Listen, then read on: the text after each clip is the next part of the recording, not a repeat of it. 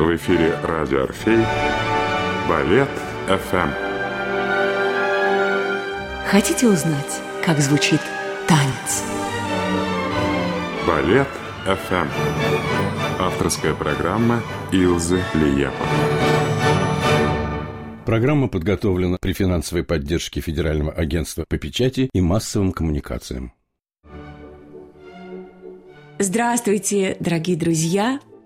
Сегодня в нашей программе о балете я буду рассказывать о спектакле, который по праву входит в золотой фонд классических русских балетов. И, наверное, это то, чем русское искусство может гордиться, то есть тем, что именно отсюда, из России, вышли шедевры классического балета, такие как «Лебединое озеро», «Щелкунчик», «Спящая красавица» и Раймонда с роскошной музыкой Александра Глазунова.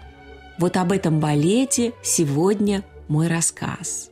Действительно, Раймонда один из лучших балетов классического мирового репертуара. Спектакль необычайный, большой и шикарный, торжественный. Спектакль все того же метра удивительного, плодовитого, неугомонного Мариуса Ивановича Петипа, который он поставил на сцене Мариинского театра. В этом театре он прослужил всю свою жизнь. Этот театр называли и называют домом Петипа. Здесь он создал свои лучшие шедевры. В этом балете есть все, что должно быть в классическом балете, и все изысканное.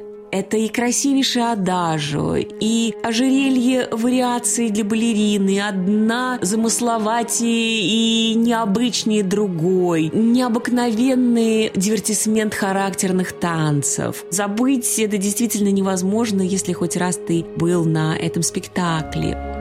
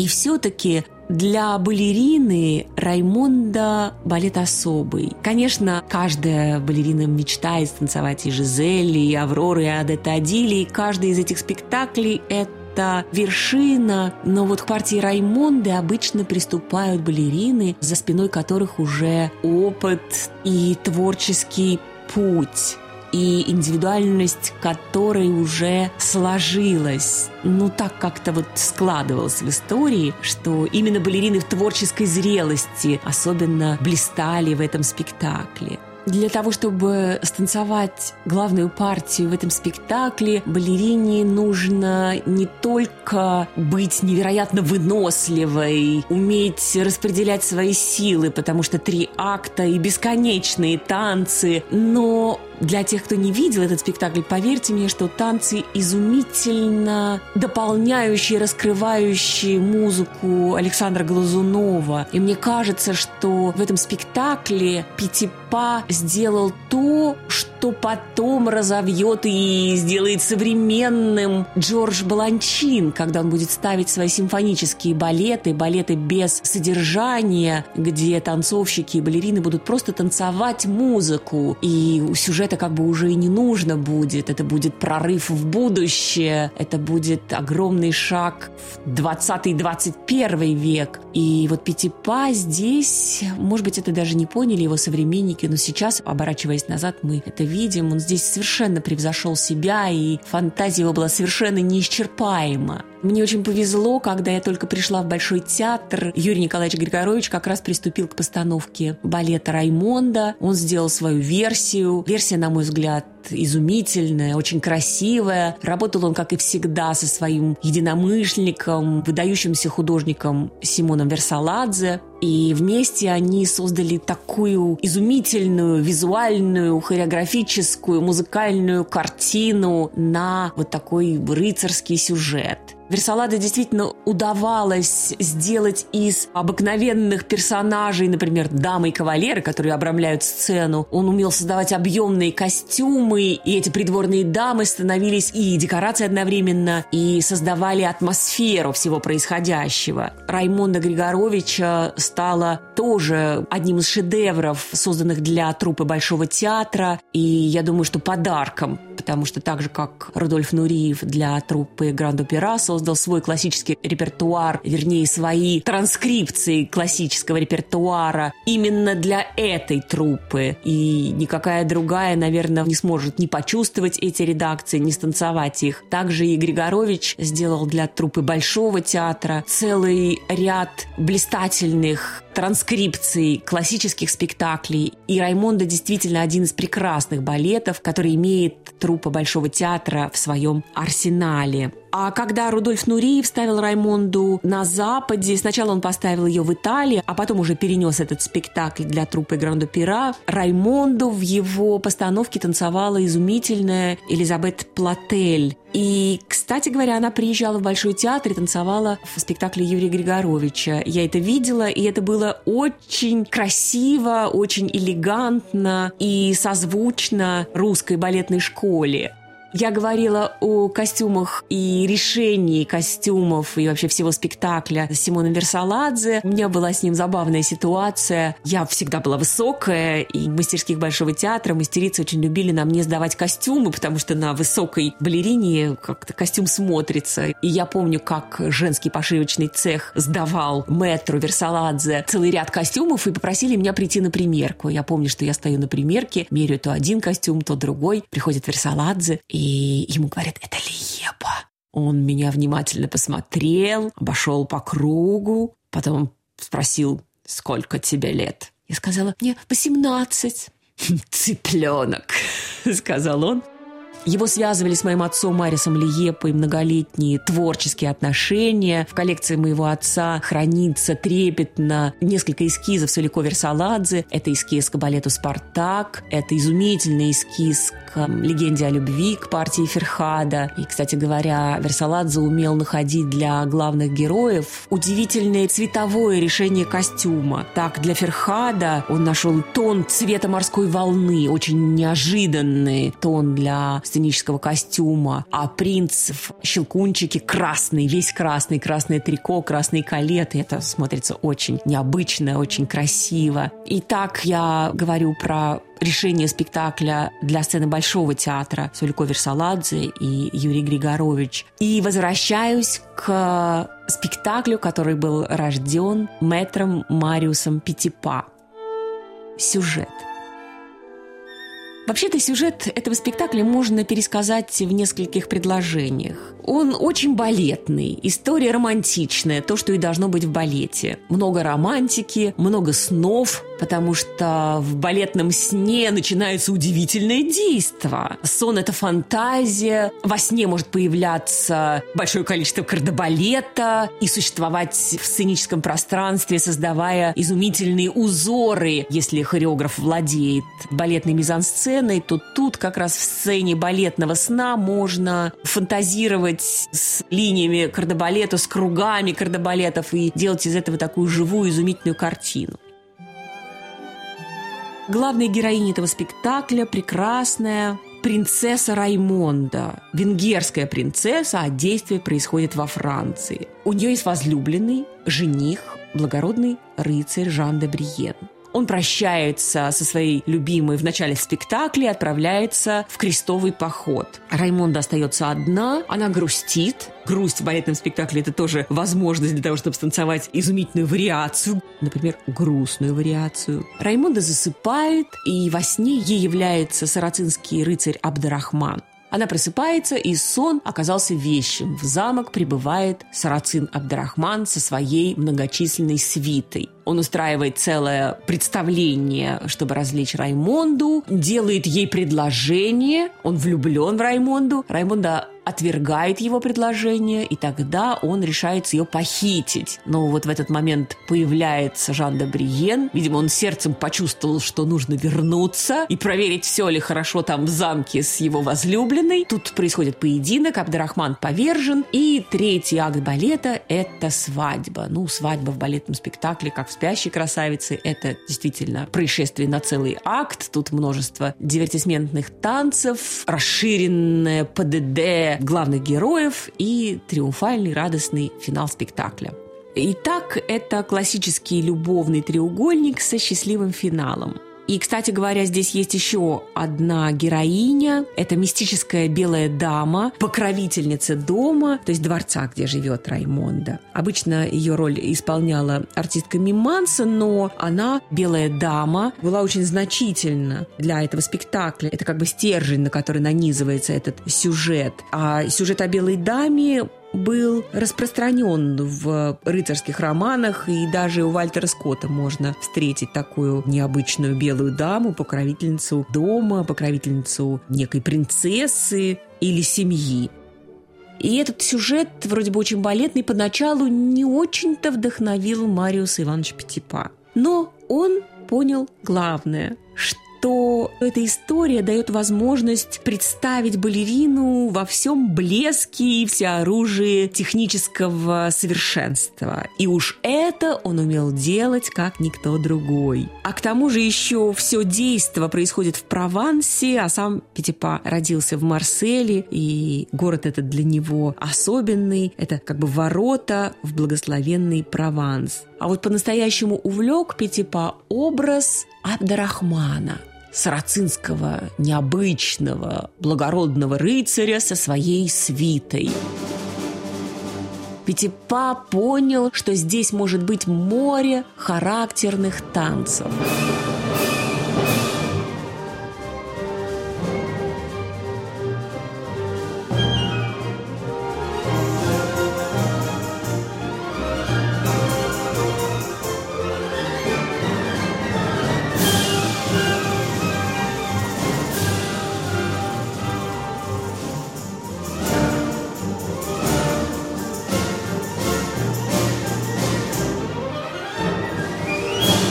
Музыка давала огромную возможность для того, чтобы танцы эти были разнообразными, интересными, не похожими один на другой. Это и сарацинский, и испанский, и в третьем акте венгерский, и польский. Ну, в результате он увлекся. А за окном стремительно заканчивается 19 век, и метру-то самому 79 лет. И он очень хорошо понимает, что многие смотрят на него искоса, не слишком ли долго он задерживается на своем месте, возглавляя единолично императорский балет Мариинского театра. А на афише театра к этому времени уже все главные шедевры Пятипа. Это и «Дочь фараона», и «Баидерка», и «Спящая красавица». А 79-летний мастер продолжает работать очень много. Он и ставит, и репетирует, и дает уроки. И что очень ценно для каждой новой исполнительницы, он немножко подправляет текст, созданный им же самим. Вот вводится в спектакль новая балерина, он неизменно приходит на репетицию и для нее делает ее редакцию, выявляет ее индивидуальные особенности. Это редкое, уникальное качество, потому что часто можно встретить ситуацию, когда хореограф дрожит над каждым собственным движением, а здесь такая щедрость и такая фантазия и такой творческий подход к тому, что будет потом происходить на сцене. Про себя он говорит «я феномен. Это действительно так. Он феномен, и именно поэтому ему заказывают спектакли. И в случае со «Спящей красавицей» этот спектакль ему заказал директор императорских театров Иван Всеволожский. Именно его в своих мемуарах Пятипа будет превозносить, и именно в то время, когда театром руководил Иван Всеволожский, Пятипа будет называть своим золотым веком. Но, конечно, комфортно работать, когда тебя уважают, признают, доверяют тебе. И Всеволожский доверял Пятипа. И, в общем-то, не ошибался, и Пятипа никогда его не подводил. А я напомню, что «Спящая красавица» была задумана самим директором. Не только задумано, либретто для «Спящей красавицы» написал сам господин директор. И я должна вам сказать, что либретто настолько изумительное, и когда я рассказываю своей маленькой дочери «Спящую красавицу», я рассказываю ей либретто. На мой взгляд, оно изысканнее, чем сказка Шарля Перро. Там столько прелестных нюансов, такой дивный парад сказочных героев на свадьбе в третьем акте, такая очаровательная фея-сирень, которой нету в сказке. Фея-сирень есть в другой сказке, кажется, про ослиную шкуру, тоже Шарля Перо. Я теперь как э, профессиональная мама хорошо знаю сказки. Итак, Всеволожский поставил новый балет на французский рыцарский сюжет в план. Либретто для этого спектакля он сам не писал, сочинила его некая Лидия Пашкова, княгиня, жена сановника и петербургская корреспондентка парижской газеты «Фигаро». Как неудивительно, ее прославило и имя сохранилось именно в связи с этим либретто, потому что после революции следы ее теряются – Композитор Александр Глазунов принимает предложение Всеволожского и берется за написание этого балета. Глазунов был учеником римского Корсакова, к тому времени уже известный композитор, и как раз тогда, когда ему поступило предложение, он работал над своей шестой симфонией. Как обычно, Пятипа перерабатывает сюжет, каждый номер музыкальный точно хронометрирует, передает композитору план, где написано, сколько ему нужно тактов, минор или мажор, дает четкие, скрупулезные указания. Глазунов назовет такую работу «Свобода в оковах». И как-то по всему чувствуется, что ему было не так комфортно, как Петру Ильичу Чайковскому. Вот Чайковского не затрудняли такие четкие указания Пятипа, и напомню, что на клавире «Спящей красавицы» он хотел написать творение Чайковского Пятипа. Настолько он писал музыку по точному, четкому плану хореографа. Глазунову было не так комфортно, но все-таки он принимал это и, конечно, уважал талант и знание дела мэтра Мариуса Пятипа, тем более, что он уже видел результат такой работы «Блистательную спящую красавицу». Композитор начинает работать над спектаклем в Петербурге, а продолжает в Германии. Он едет в Ахен, потом в Висбаден, и как сам он будет вспоминать, немецкие улочки во многом вдохновляли его на создание музыки, на такой рыцарский, романтичный сюжет. А к тому же он существовал в пространстве музыки Вагнера. Он очень увлекался этой музыкой, и умами всей Европы тогда владела музыка Вагнера. В результате получился изумительный шедевр с огромным количеством танцев, с дивным характерным дивертисментом. Все танцы разнообразные, Особенно, когда звучит знаменитый Панадерос, который исполняет свита Абдрахмана, кажется, что это бушуют волны или, может быть, лава вулкана извергается. Что-то невероятное происходит на сцене, и публика всегда бурно реагирует на эти танцы. Но, может быть, самое неожиданное во всей этой прекрасной симфонической музыке, где множество дивных адажио с солирующей скрипкой, множество вариаций, где композитор и хореограф изощрялись, один музыкально, а другой хореографически. Может быть, самое поразительное это музыкальное решение вариации главной героини в сцене гранпа, то есть в сцене свадьбы третьего акта. Вот здесь, рядом с невероятным симфонизмом, вдруг возникает такая хрустальная вариация с солирующим роялем.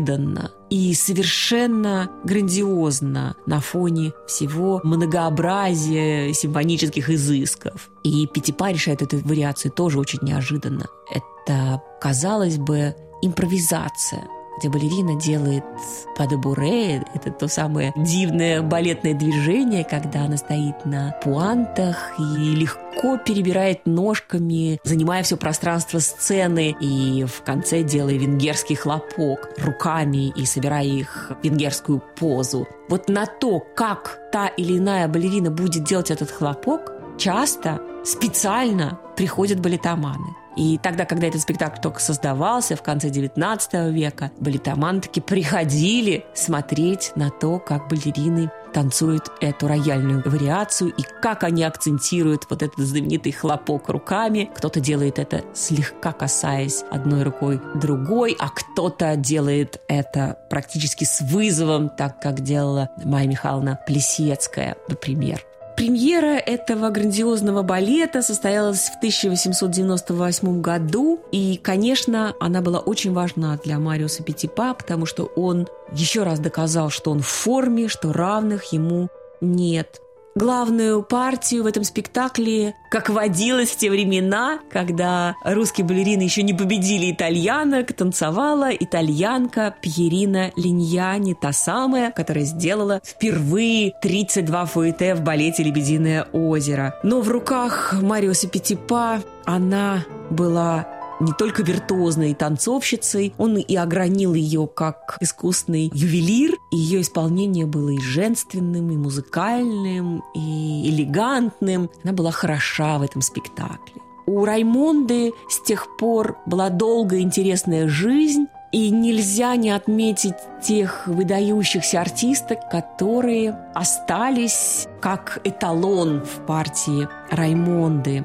Тут, безусловно, две школы – Москва и Петербург. Марина Тимофеевна Семенова, петербурженка по рождению, образованию, любимейшая ученица Агриппины Яковлевны Вагановой. Партию Раймонды она приготовила в Петербурге, но, переехав в Москву, стала лучшей и эталонной Раймондой. И если увидеть ее фотографии в этой партии, то нельзя, конечно, не заметить, что Раймонда Семеновой это достоинство, царственность, какая-то мраморность каждой позы, дивное лицо, такая настоящая императорская балерина и императорское исполнение этой партии, хотя она была виртуознейшей балериной и невероятно музыкальное ее исполнение было. В Москве блистала потом Майя Михайловна Плесецкая. К счастью, сохранились записи, и можно посмотреть как она это делала и делает в кино. Это тоже грандиозно. Майя Михайловна царственно, женственно и очень-очень хороша в партии Раймонды. Петербург оставил в истории такие имена, как Наталья Михайловна Дудинская, и Ирина Колпакова. Спектакль с Ириной Колпаковой можно тоже увидеть на пленке. Все это очень элегантно, и когда ты смотришь ее танец, кажется, что она в буквальном смысле рисует телом музыку, иллюстрирует ее, и это действительно ожившее музыкальное произведение в ее исполнении. В балете Раймонда в постановке Юрия Григоровича невероятно хороша была Наталья Бессмертного. Она танцевала премьеру этого спектакля. За ней была очаровательная Людмила Семеняка и молодая Нина Няшвили вместе с моим братом Андресом Лиепой были прелестной парой. Этот спектакль был очень романтичный в их исполнении. И именно с ПДД Раймонды они получили гран-при на балетном конкурсе в Джексоне в Америке. Итак, балет Раймонда живой, интересный, великолепный, с прекрасной музыкой, с дивными танцами, доступный не только балетоманам, но и любому зрителю, который, может быть, в первый раз придет на балетный спектакль. Я уверена, что нельзя остаться равнодушным Приходите в балетный театр, смотрите балет Раймонда, любуйтесь вечным спектаклем, который по-прежнему современен, слушайте блистательную музыку Александра Глазунова. А я прощаюсь с вами и жду вас на наших следующих программах. Ваша Илза Лиепа. Вы слушали авторскую программу Илза Лиепа «Балет ФМ». Каждый понедельник на волнах радио «Орфей». Балет ФМ. Здесь звучит танец. Программа подготовлена при финансовой поддержке Федерального агентства по печати и массовым коммуникациям.